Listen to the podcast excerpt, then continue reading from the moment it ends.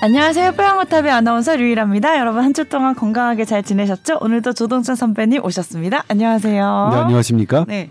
오늘 저희 녹음 시간이 8시 뉴스랑 비슷한 시간에 하는 바람에 선배님 오셨는데 유승현 기자님이 아직 못 오셨어요. 네. 네. 그러니까 저는 일을 빨리빨리 하는 여기까지만 들을까요? 네. 예. 네. 그게 아니라 이제 연차가 저는 어느 정도만 하면 네. 이제 그래도 뭐 계신 분들이 알아서 세팅을 음. 해주시는 그런 연차가 됐고 유승영 기자는 지금 처음부터 끝까지 다 발로 뛰어야 되는 거라서 마지막 마무리까지 해야 되는 예, 짬밥. 마무리까지 다 보고 와야 돼가지고 예. 예, 그런 측면이 있어서 그래서 이따가 혹시라도 뭐, 예. 일찍 오게 시작을. 되면 중간에 합류할 수는 그러니까요. 예. 그 말씀을 드리려고요. 자, 저희가 이제 뽀탑이 11월부터 조회수 조사를 해봤는데 여기 이제 뭐뭐뭐뭐 합쳐진 조회수 숫자죠. 유튜브랑 유튜브는 제외하고 아 유튜브를 제외하고였어. 팟빵 홈페이지 네. 그다음에 애플 이것을 네. 조회한 걸까? 그러니까 청취하신 분들 네. 조회수를 저희가 조사를 해봤는데 어 지난 달 그러니까 조사는 3월까지 나왔어요. 2월보다 두 배가 늘었어요 조회수가. 네, 선물 들어서 그래서 우리가 분석을 해보고 싶은데 도통 이유를 알 수가 없네요. 왜 갑자기 두 배가 늘, 는 거죠? 네, 그러게요. 감사합니다. 네, 저희 새로운 출연자가 나타난 것도 아니고 그러니까요. 저희 매력을 네. 이- 이제 더 아시는 네. 분들이 늘어나셨나 봐요. 뭐 그럴 거라고 네. 뭐 믿어야죠. 오늘 같은 경우는 유튜브 조회수가 많이 나왔으면 좋겠는 게 선배님도 네. 8시 뉴스 녹화를 하고 오셨고 저도 좋은 아침 녹화를 하고 와서 둘 다 full 메이크업 상태의 아주 어 음, 어떤 정돈된 외모의 모습을 네. 보여드리는 방송이기 때문에 네. 유튜브 조회수도 기대해 보겠습니다. 저는 근데 외모형 비디오 비디오형 비디오형이기 예. 때문에 더 기대가 됩니다. 아니 나 내가 생소해서 맨날 머리 막 이렇게 흐트러진 모습으로 아침에 나타나셨는데 너무 오늘 넥타이까지 매시고 너무 정갈하세요. 네 오랜만이네요. 네. 알겠습니다. 자 오늘은 뭐 특별히 어, 사연이 들어온 게 없어서 바로 이제 뭐 본격 주제에 대한 얘기를 해볼까 하는데요. 코로나 상황이 아무튼 지난 2년간이랑 이제 쭉 어, 비교를 해봤을 때 분명 이제 변화가 생겨나는 시점이 된 것 같아요. 네. 일단은 뭐 우리 일반인으로서 느끼는 거는 해외여행 가시는 분들 이제 많이 네. 늘어났고요. 네. 또 그렇기 때문에 그 이유가 격리 해제가 풀린 상황인 거죠. 이제 다 완벽하게 풀리진 않았지만 격리를 하지 않아도 되는 상황이 많이 생긴 거죠. 조건이. 네. 네. 지금은 뭐 불과 한 석 달 전만 하더라도 음. 가족 중에 확진자가 나오면 뭐 우리 가족 다 격리했었죠. 네. 그리고 우리 확진자 중에 누구 친구 중 친구가 한 명이 감염되면 확진되면 같이 밥 먹었던 사람들 모두 이제 격리했고 그때는 2주나 격리했어요. 네. 예. 지금은 이제 그런 것들이 느슨해졌죠. 근데 네. 다만 이제 우리가 다시 일상으로 완전하게 가기 위해서는 지금이 그렇게 가야 될 타이밍이냐 아니냐 여전히 논란이 있는데 음. 하지만 이제 어떤 논란이 있고 우리가 가야 될 방향은 어떤 건지 그런 걸 한번 좀 짚어보고 싶은데요. 네. 오늘 김부겸 총리께서 네. 우리나라가 세계 최초로 엔데믹으로 갈 것을 기대해 본다고 했어요. 음, 엔데믹. 저희 예전에 한번 소개해드린 적 있었는데요.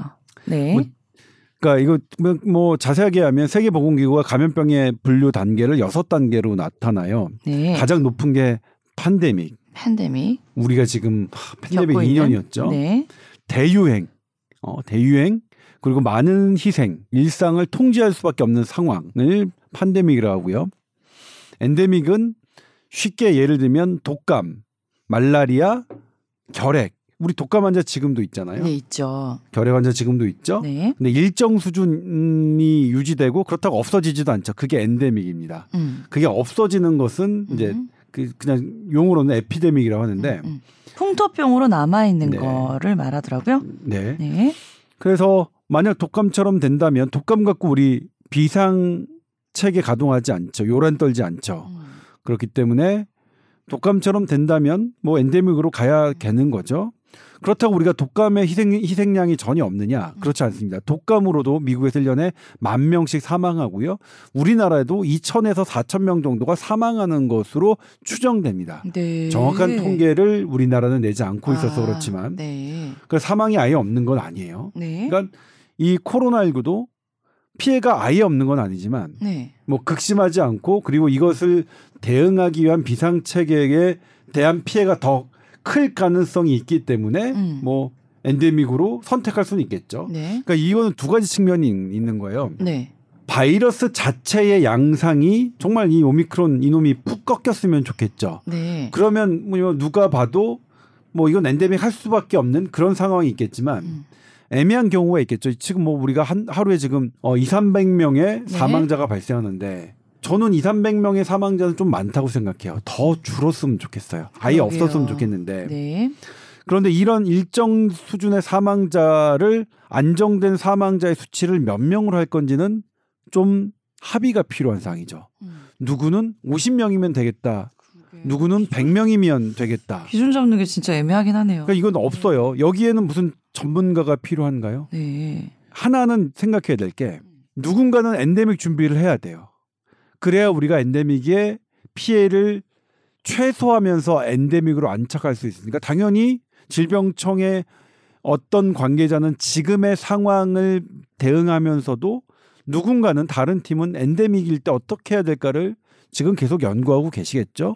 국내 전문가들도 그렇게 해주시고겠고요. 다만 우리가 어느 정도까지 풀 거냐는 국민들 합의가 필요한 거죠. 예를 들면 이제 격리 기간을 단축하는 거를 얘기가 나왔어요. 5일 단축하겠다. 실제로 미국은 5일만 격리를 하죠. 우리나라와 달리. 네.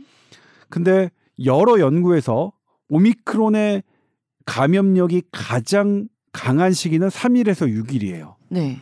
그럼 5일만 격리하면 어떨까요? 약간 뒤에 조금 남는 게 애매하네요. 그렇죠. 감염력이 가장 셀 때 풀리는 거예요. 그런데 미국은 5일만 격리해요. 영국과 덴마크는 의무 격리가 아예 없어요.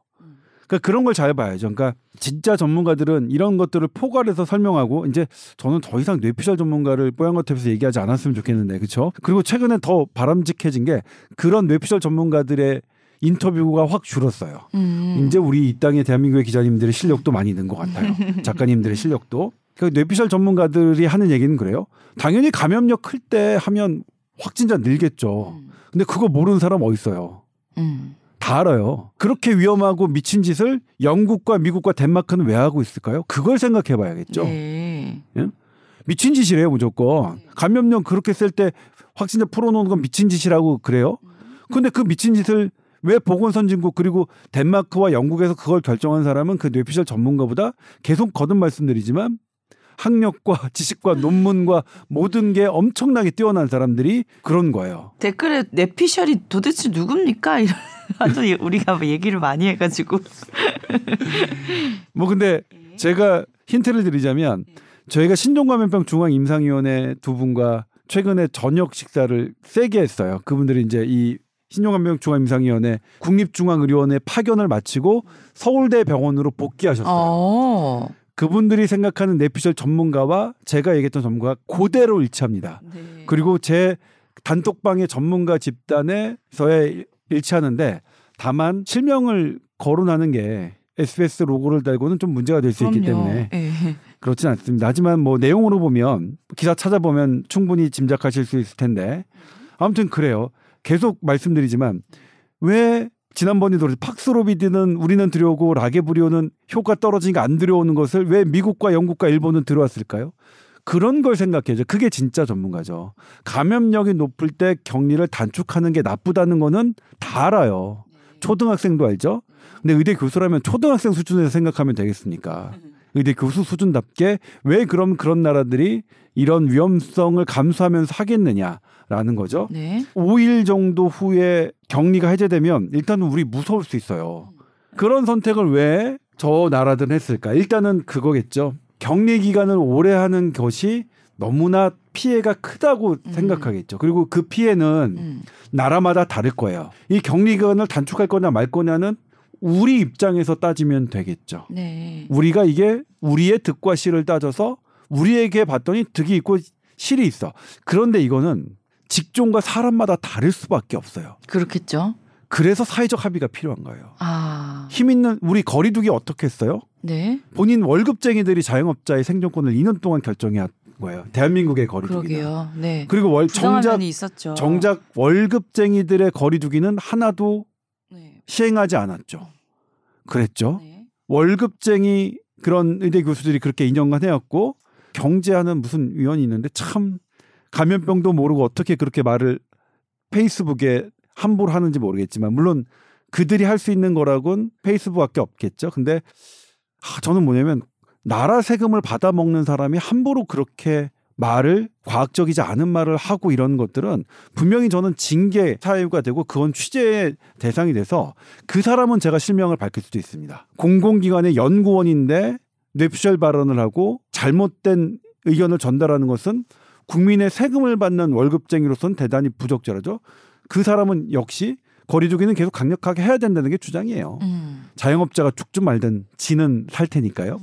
공무원이 그러는 거는 사실은 대단히 문제가 될 수 있는 부분이라서 그 부분은 제가 들여다 보겠고요. 격리 기간을 줄이고 하는 것은 득과 실이 분명히 있는 부분인데 네. 그 부분에 대해서 그 득실은 사회 여러 직종과 연령과 성별과 이런 것에 따라 매우 다를 수 있으니 이해관계가 그래서 다르니까요. 네. 사회적 합의가 필요한 부분이고요. 음. 다행인 거는 네. 백신 접종률이 높은 나라에서 누적 확진자가 증가하면 오미크론의 전파력이 낮아지는 현상이 관찰됐어요. 음. 득과 실을 따져서 영국과 덴마크가 의무 격리 기간을 해제했는데 네. 실은 어떤 득은 있겠죠 사회적으로 네. 경제적인 득이겠죠. 네. 근데 실은 사망자가 늘어야 되는데 영국과 덴마크가 사망자가 없는 건 아니에요. 네. 증가하지 않고 있어요. 아. 사실 감염자가 느는 거는 이제는 우리가 그걸로 우리가 기준을 두렵진 삼으면 않은데 예, 두려울 정도는 아니죠. 예, 사망자의 초점을 세우는 게 흐트러지기 때문에 감염자 중심으로 가는 건 이제 우리가 계속 버려야 되고 실이 생각보다 크지 않은 그런 장점이 있어요. 그러면 우리는 그것까지 포함해서 그런 과학적 근거까지 포함해서 득과 실을 좀 따져보면서 선택할 수 있겠죠. 실이 그렇게까지 크지 않다는 게 다행인 거네요. 우리나라도 백신 접종률이 높으니까. 네. 그래서 우리는 백신 접종률이 높죠. 누적 확진자가 1,400만 명 정도, 이번 주에는 한 1,500만 명 넘을 걸로 하는데 실제 감염자가 최소 두 배 정도로 보고 있거든요. 네. 그러면 뭐 한 3천만 명 가까운 거 아닙니까? 네.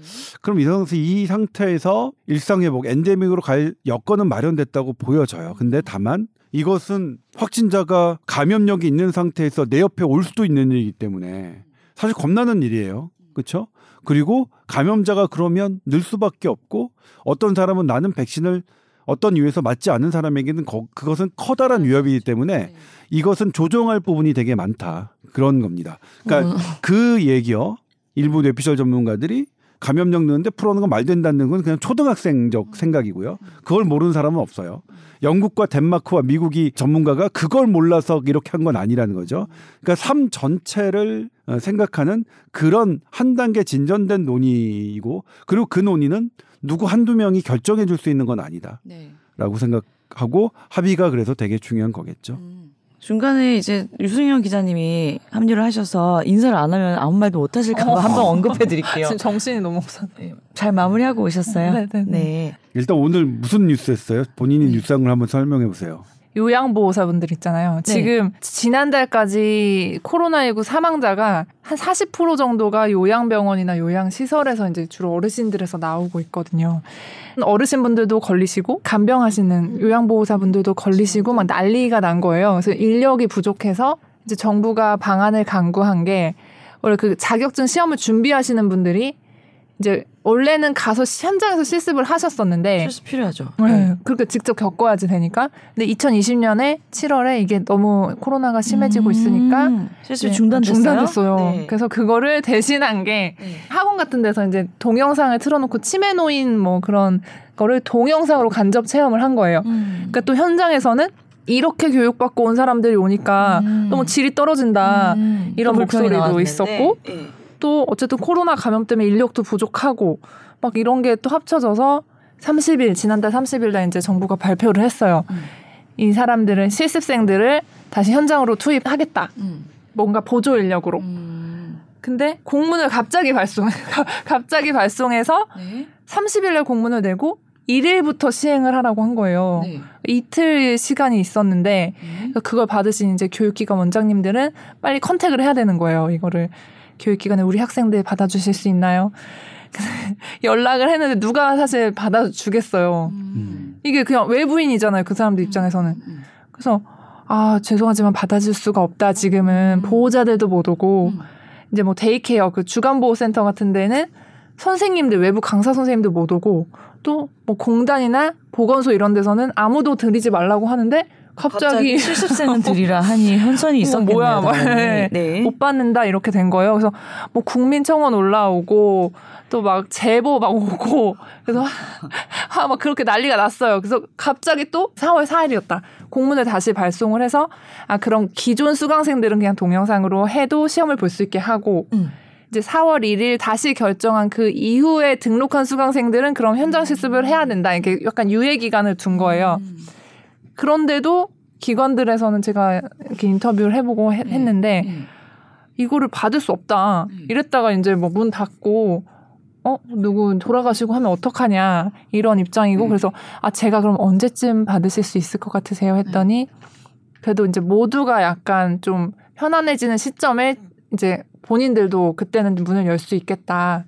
지금은- 기관과 학생이 양쪽 다 곤란해진 상황인 그쵸, 거예요. 그쵸, 그쵸. 학생은 실습을 해야지 과정을 이수할 수 있는 음. 건데 안 받아주는 안 것도. 있는 거고요. 네네네. 예. 그러니까 지금 다들 난리인데 또 정부 관계자분은 제가 또 여쭤보니 아 이건 기관에서 먼저 좀 요청이 있었던 측면이 있다. 그럼. 현실적으로는 말이 안 맞는 게 기관은. 환영을 해야 되는데 또 조심을 하고 있으니 말이 안 맞네요. 근데 이게 음. 그런 기관은 제가 아직 못 만나봤어요. 요청한 기관은. 근데 어쨌든 인력이 부족하다고 한 거를 약간 그런 식으로 받아들이신 것 같아요. 뭔가 정말 자격증이 있는데 일을 안 하고 계신 분들이 가서 일을 하게끔 유도를 해야 되는데 이거 약간 실습생으로 대처를 하려고 하다 보니 그또 갑자기 항상 공문을 내려주셔서 이게 항상 현장에서 혼란이 발생을 하는 것 같아요. 아, 오늘 기사는 그거였나요? 네, 어. 너무 길게 말씀드렸네요. 일단 그 요양원, 요양 시설, 요양 병원이 코로나의 첫 피해와 마지막 피해를 직격탄을 예, 맞은 기간. 저는 2020년에 제 친구가 하고 있는 요양병원 결국 문 닫았죠. 거의 코호트 격리돼서 환자분들도 돌아가시고 직원도 돌아가셨어요. 음, 초기에. 네. 그래서 엄청난 분노였죠. 이제 그때는 요양병원에서 해줄 수 있는 게 없는데도 코호트 격리를 결정을 했습니다. 어쩔 수 없는 상황이지만 그 요양병원 요양시설에 계신 분들의 감염자가 나면 아무데도 당신들 가지 마세요. 꼼짝 말고 계세요를 결정했던 그런 어마어마한 이건 전쟁 같은 순간이잖아요. 그 현장 요양병원을 하면서 들었던 거는 뭐냐면 최상이 아니면 내팽개치는 게 답은 아닌데 차선책은 뭐였을까? 그들을 우리 모든 감염병 뭐 병원에 감염내과 전문의와 다른 전문의 선생님들이 많은 그런 곳에 병실이 부족하니까 그냥 방치한 그때 왜 차선책을 안 했을까요? 지금 생각하면 다른 선생님들, 다른 의료, 의료진들 그냥 감염병, 음압병 지금은 이제 음압 아닌 일반 병동에서도 치료를 하고 일반 의원도 하잖아요.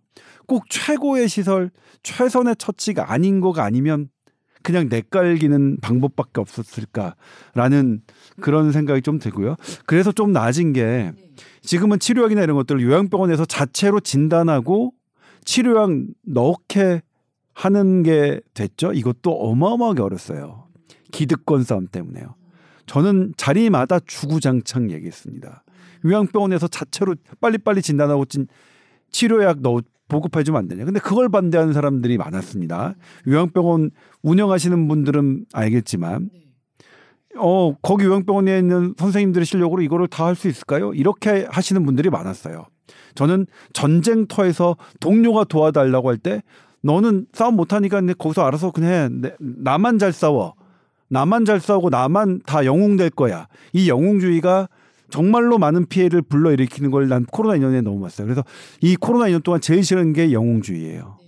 예. 그래서 지금은 이렇게 자체 진단하고 그 비용도 똑같이 정부가 책정해서 드리고 있는데 다만 이 요양병원에서 있는 많은 선생님들이 즉각적으로 환자에게 처방하고 할 수 있는 약이 충분하지 못하다고 말씀들 하세요.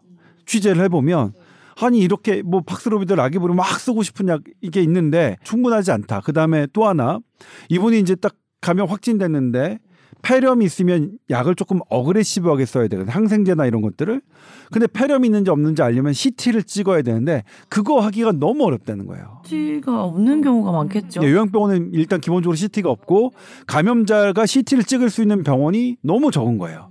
그러니까 이런 부분들이 더 해결이 돼야 될 것 같고요. 그러니까 요양병원 얘기가 나와서 그런 건데 그 다음에 또 하나가 이제 뭐냐면 요양병원의 문제점을 제기하시는 분들이 되게 많아요. 그러니까 심지어는 요양병원 자체가 약하게 태어났고, 그러니까 의학적으로 태어난 게 아니라서 없애야 된다고 말씀하시는 분도 있어요. 오. 근데 저는 그분들에게 이거 이렇게 말씀하시는 분들도 뭐 대학 교수님들이고 저는 이분들은 뇌피셜이라고 생각하지는 않습니다. 그런데 저는 어떤 걸 취재 과정에서 느꼈냐면 저한테 제보 온 분이에요. 확진자가 난 요양원에 계신 분인데 엄마는 비확진자인데 거기에 계신대요. 음. 그래서 이 이거를 제대로 분리 안 되는 것 같고 막 저한테 제보를 했어요. 그래서 제가 여쭤봤어요. 아니 그러면 집으로 모시고 오시거나 다른 병원으로 하셔야죠. 저 같으면 그럴 것 같거든요. 그런데 거기에 모신 분들은 다른 병원으로 가면 병원비가 감당이 안 되고 집으로 모셔올 수도 없는 상황인 거예요. 그러니까 이거는 왜 최고의 전문가분들이 보시기에 부족해 보이는 요양원과 요양시설이 음, 꼭 필요한 이유가 왜 생겨났느냐. 음, 이거는 그것을 필요로 하는 국민들이 있기 때문인 음. 거예요. 그러니까 이분들에게 최선을 그러니까 눈높이를 뭐냐면 요양병원 요양시설의 눈높이에 맞춰서 우리가 무엇을 도와줄까를 생각해야 되는데 그동안 우리가 잘 갖춰진 병원의 기준으로 요양 병원 요양시설을 들여다보니까 정답이 안 나왔던 것이죠.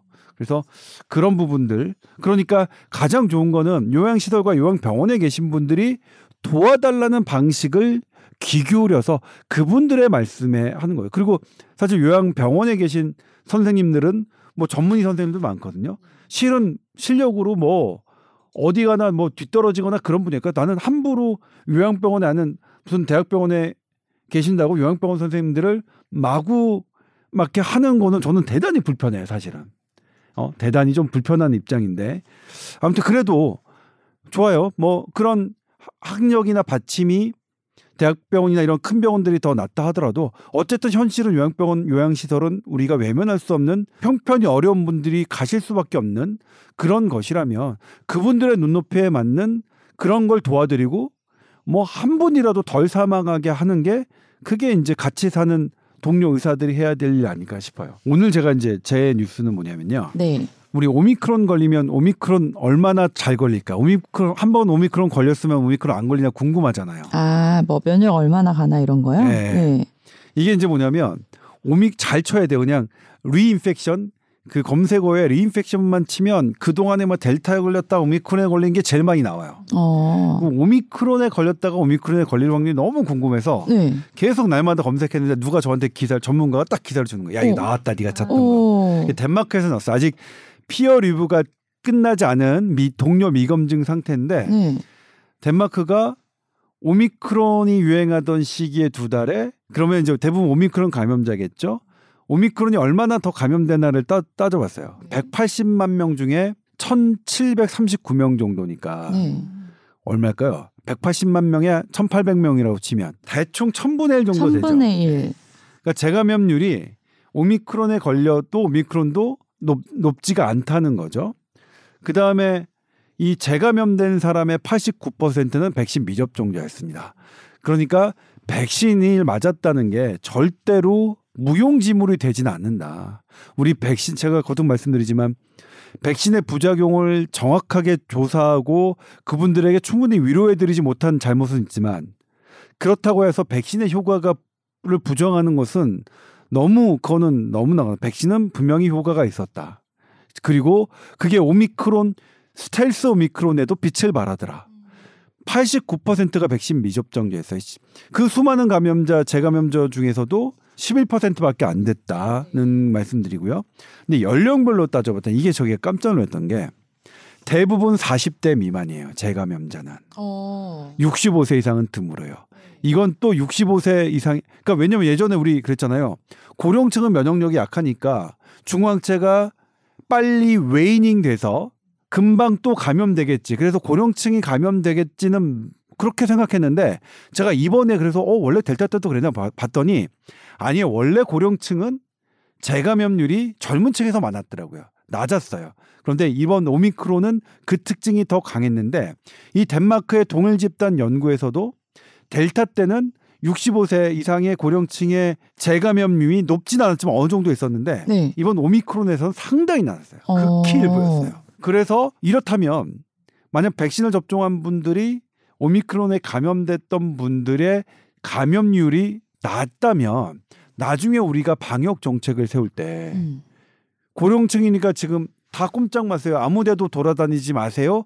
이렇게 하는 것을 조금 제고해 볼 필요는 있겠잖아요. 제가 우리 어머니한테 우리 어머니 3차 접종 다 맞았지만 아무데도 돌아다니지 마세요. 막 이러는데 아 좀 그래요. 막 아, 집에만 있어? 예, 집에만 계시고 뭐, 뭐 그러니까 웬만한 필수일 병원 가실 일 아- 아니면 평상시대로 활동을 못 하시니까 봄 됐으면 벚꽃 구경 가시고 숙제들 많았는데. 그런 거 하시는 게 진짜 억압하는 게 맞나? 그럼 제가 생각한 거예요. 만약 이렇다면 접종 맞으신 분들의 재감염률이 낮, 낮다면 이렇게 노인분들에게 언제까지 꼼짝마라는 정책을 재고해 볼 필요는 있겠다. 물론 이게 덴마크에서 나온 첫 번째 연구고 그리고 아직 동료 미검증 상태이라서 좀 더 두고 봐야겠지만 계속 다른 연구들이 나와서 계속 그렇다면 노인의 삶도 되게 중요한 거잖아요. 우리가 함부로 노인들 꼼짝 마 이렇게 할 수 있는 건 아니잖아요. 그래서 그런 부분들도 참고했으면 좋겠다는 생각에서 네. 어, 네, 말씀을 드렸습니다.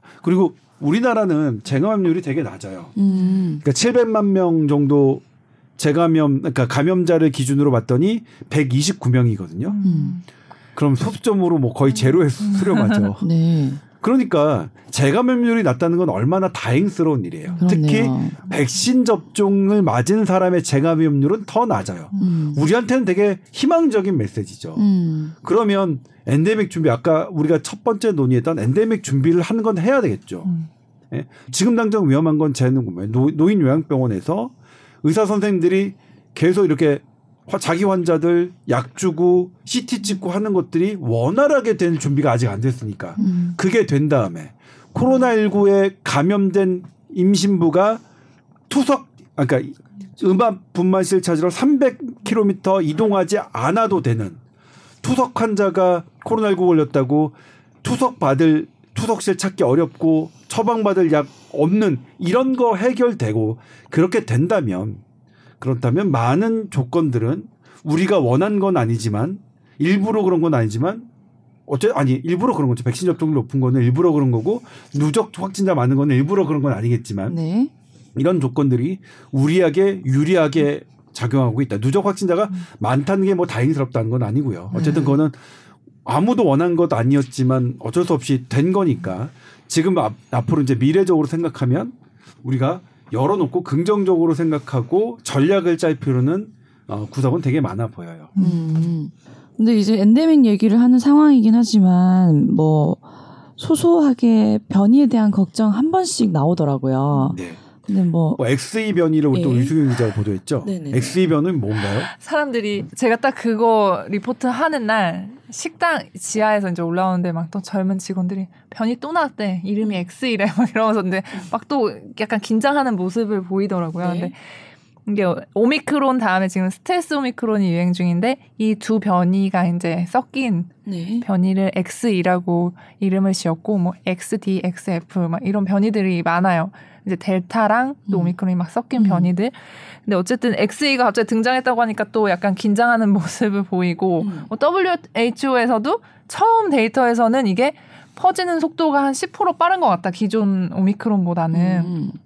하지만 또 다른 연구에서는 아직 아닌 것 같다. 그 음. 아직은 이게 너무 케이스가 적어요. 영국에서 한 음. 600건 정도 발생을 했고 음. 검출이 됐고 한 두 달 정도 있다가 뭐 체코를 다녀온 대만 사람에서 한 명에서 검출이 됐고 태국인에서 검출이 됐고 또 이스라엘 사람 두 명이 이제 변이가 검출이 됐는데 이게 XE라고 말은 하자, 하진 않았지만 정황상 XE예요. 근데 지역이 되게 어, 그 약간- 땡땡땡땡이 약간 이렇게 어, 분포돼 퍼- 있어서 어. 또 애매하네요. 그게 약간 예. 긴장을 유발하는 요소 같긴 한데 음. 우리나라에도 들어와 있지 않을까 또 걱정하시는 분들이 많을 텐데 아직은 검출이 안 됐다고 이제 어제 화요일마다 발표를 하는데 변이를 음. 아직은 검출이 안 됐다고 이제 됐어요. 근데 이게 케이스가 너무 적다 보니까 얘가 뭐 전파력이 어떤지 치명률이 어떤지 뭐 예방 수가 어. 그거 아직도 알 수 없다. 이 옛날 제가 와서 처음에 인도에서 막 또 변이가 속출했다 이제 그게 델타였는데 또 변이 변이해서 벌써 이제 또 X2라는 것까지 나왔는데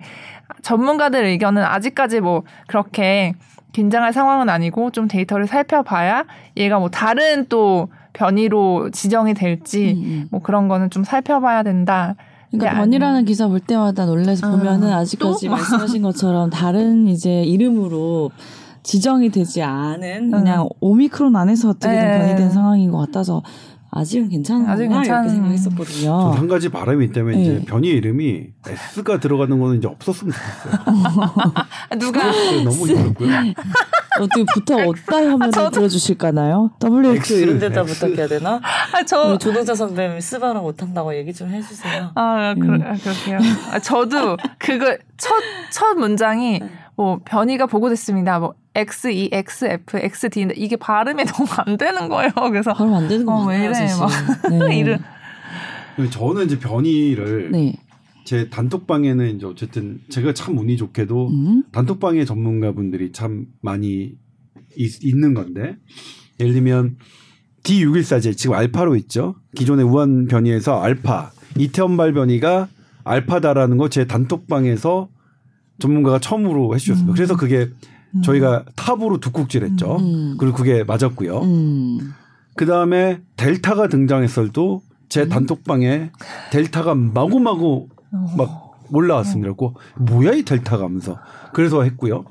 오미크론도 어마어마하게 쏟아졌습니다. 오미크론 하면서 쫙 그 이제 그런데 스텔스 오미크론은 네. 제 단톡방에 안 떠요. 키워드로 아. 검색어가 되지 않아요. 왜요? 너무 너무 많아. 그러니까 이거 뭐냐면 전문가들이 제 단톡방에 있는 분들이 네. 스텔스 오미크론은 위중하게 안 보는 거예요. 아. 쉽게 안 보는 그 거고. 말이구나. 처음. XE도 뭐냐면 저는 몰랐는데 네. 뭐 이렇게 그 다음날 보니까 있는데 제 단톡방을 쭉 봤더니 아무도 그것에 대해서 언급을 안 하세요. 아. 그래서 이제 제가 물어봤어요. 그 다음날 어떻게 될 것 같습니까? 했더니 일단 코로나19로 하는 변이는 그게 이제 우한, 알파, 베타, 우리는 이제 알파, 델타, 오미크론, 스텔스로 가고 있는데 이걸로는 또 변이가 나와도 크게 문제될 것 같지는 않대요. 우리의 백신과 이 음, 저기가. 음. 그래서 이 조금 동떨어진 네. 좀 동떨어진 무언가가 나온다면 나오면 위험한 건데. 위험한 그럴 수 있고 그다음에 코로나 바이러스가 아닌 다른 새로운 그런 게 나온다면 뭐 상상하기 싫으네요. 단톡방에 근데 이제 불나는.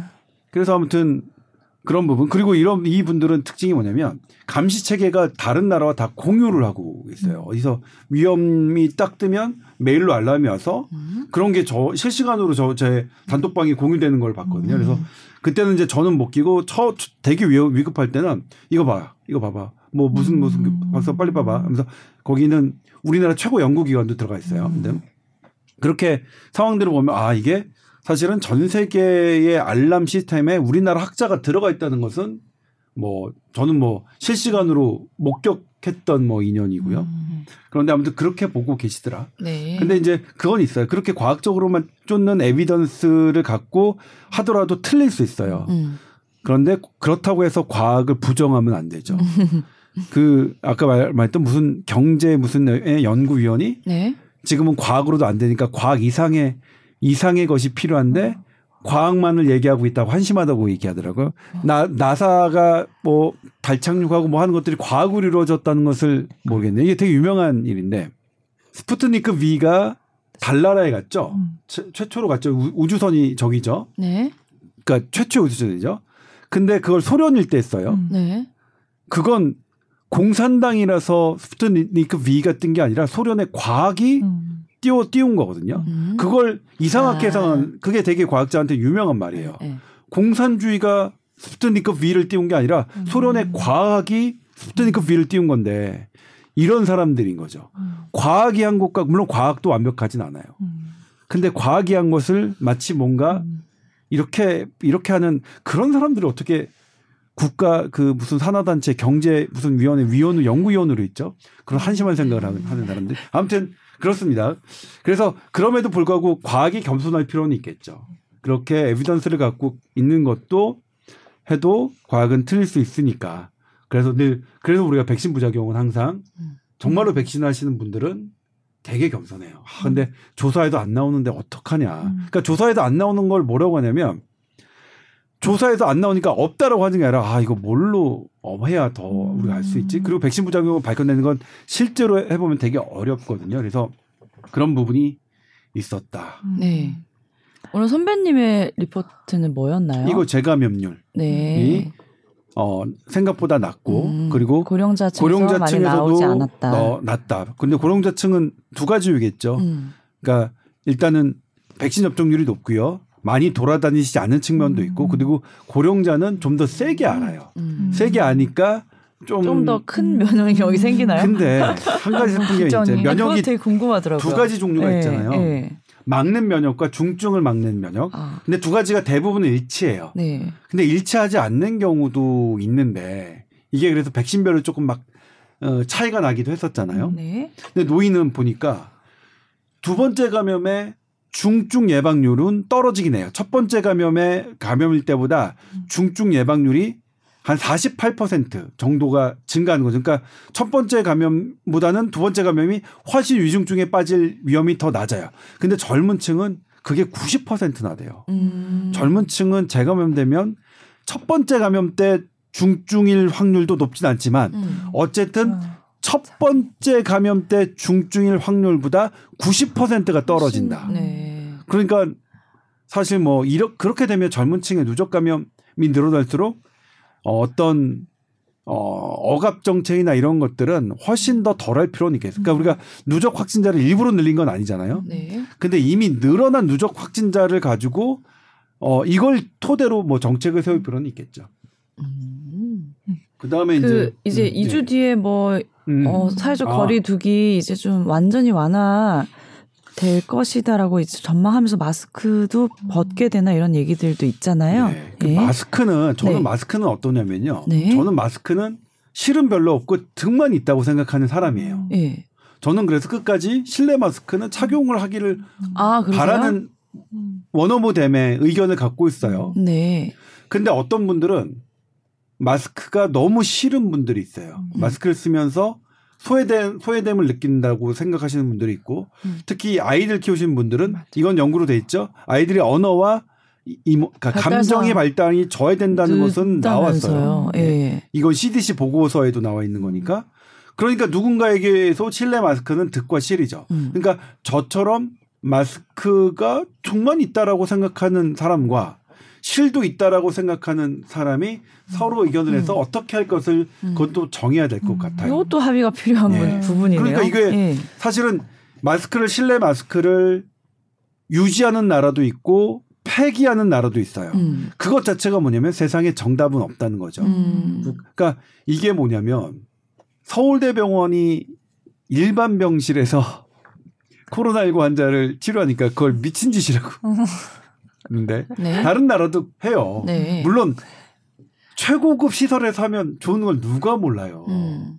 누가 몰라요 그거를. 그런 차원에 음. 그러니까 당연히 이 감염병만 생각하면 마스크를 뭐 그냥 손해가 나더라도 꽁꽁 하고서 음. 그냥 그냥 그냥 뭐냐면 감염병 하면 그냥 집안에서 혼자만 살면 돼요. 그렇잖아요. 그렇죠. 음. 집안에서 혼자만 사, 사시든가 본인들은. 네?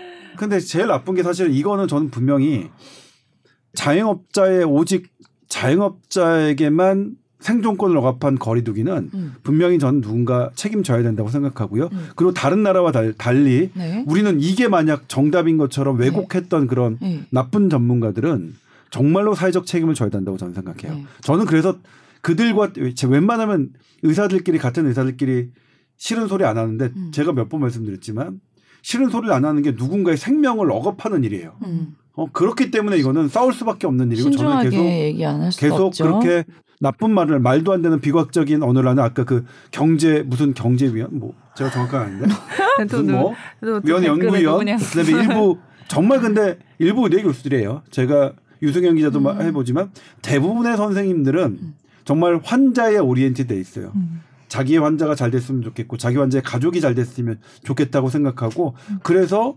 심지어는 그래 아, 나는 사실 이게 이거 보니까 이게 싫은데 거리두기 싫은데 하여튼 그렇게 보니까 정신과 선생님들 얘기해서 우울증해서 막 자살을 하는 거 보니까 야 그건 또 아니 아니더라 이렇게 말씀하세요 정말로 예. 그러니까 근데 우리의 문제는 일부 뇌피셜 전문가가 너무 많이 언론에 등장한 게 다수가 아닌 소수의 의견이 맞아요. 과학적이지 않은 소수의 의견이 너무 많이 언론에 도배됐다는 게 우리의 슬픔인 거죠. 음. 아마 뽀얀 거탑을 들어주시는 분들은 그런 게 짜증이 나서 들어주시는 것 같아요. 사실 뽀얀거탑이 지난 2년 동안은 그런 뇌피셜 의대 교수들과 정말 정반대로 얘기했죠. 그렇게 싸워왔던 2년이었죠. 예. 실내 마스크는 개인적으로는 괜찮을 것 같다고 하셨는데 그냥 그 코로나 기간에서도 생각해 보면 식당에서 다 벗고 밥 예. 다닥다닥 붙어서 먹었잖아요. 예. 침 튀면 그랬는데 큰 피해 어, 안 보신 분들이 더 많으니까요. 그래서 저는 예. 이거는 이거는 이것도 어떤 정답이 없는 음. 정답이 없는 거라고 생각하고 만약 합의했는데 에, 그러네. 그렇게 해서 유일 아나운서하고 유승은 했는데 신씨와 얘기했는데 이건 어 해보니 그러네. 그냥 뭐 나의 나의 불안함을 뭐 감추는 게 없고 내가 불안하면 나만 마스크 쓰면 되겠네. 이런 과정, 과정을 좀 거쳐야 되는 것거 있죠. 네. 우리 외국 여행도 마찬가지일 겁니다. 지금 좀안 맞죠. 음. 우리는 7일 격리인데 음. 그리고 신속 항원, 항원 검사만 하는데 지금 입국자는 막 PCR 검사를 해야 되고 열흘인가요? 안 맞아요 모든 게 이런 거를 근데 이제 이거는 물어보면 거기까지 할 수 있는 여력이 안 된대요. 음, 아, 예, 제가 이거 직접 통화했거든요.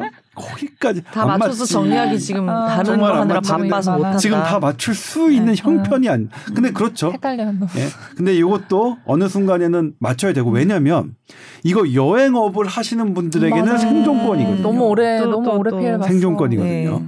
그러니 아, 자꾸 얘, 기하지만 조금만 들여다 보면 어, 너무나 너무나 그 어떤 우리가 지금 얘기하고 있는 것들이 어떤 한 사람 사람 사람의 삶이고 생존권인 거기 때문에 음. 맞춰야겠습니다. 음. 예. 아, 나 개인적으로 비행기 타러 갔는데 요즘 왜 뛰어앉기 해가지고 의자에다가 사회적 거리두기에서 못 앉게 하잖아요. 뛰어앉기 하고. 그것도 없어졌으면 좋겠어. 다리 아프고 자리 없어.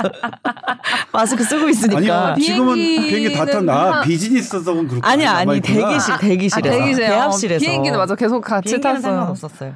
맞아. 그것도 좀 약간 아, 그 비행기는 또 이게 굳이 이제는 마. 마스크 다 쓰고 실내에 있는데 이렇게 뛰어 어, 그 사이에다가 맞아. 앉고 싶은데 눈치 보이잖아요. 사람들 막 다리 아프면 그냥 이제 째려보- 앉아. 아니 근데 비즈니스석은 아, 뛰어. 비행기 따로- 안에서 아, 말고요. 아 대합실은 따로 대합실? 없어요? 아, 그 비즈니스. 아 몰랐네. 비즈니스. 비즈니스서 티켓을 끊는 사람이 대합실에 따로 공간이 없다는 거 처음 알았어. 아 똑같구나. 어, 그쵸, 그쵸. 비행기 안에서만 하는 거야? 마요. 아 비행기 안에서만 하는 거예요? 그런 아. 소소한 것들은 뭐 정리되려면 멀었고 어. 합의되기까지 오래 걸리겠죠. 네. 그런 거 얘기하고 논할 수 있다는 것만으로도 조금은 그렇죠. 행복해지네요. 그러니까 맞아요. 네. 우리가 격리 기간을 단축할 것이냐 말 것이냐를 네. 저기 할 게 아니라 우리가 서로 얘기하면 되는 거다. 득과실을 따져서. 음. 다만 계층별, 직업별로 다른 득과실을 모두의 득과실이 다 반영되는 음. 어, 거리두기처럼 말고요. 예. 모두의 득과실이 반영되는 네. 그런 합의가 이루어졌으면 좋겠습니다. 네. 좀 빨리 해. 그런 방향을 잘 생각해서 합의를 이뤄야 될 것 같아요. 이제는 누구에도 피해가 가는 일이 생기면 안 되니까요. TOWER 골뱅이 sbs.co.kr로 또 궁금한 사연 보내주시면 저희가 답변해드리겠습니다. 네, 오늘 말씀도 감사합니다, 선배님. 다음 주에. 뵐게요. 뵐게요. 네.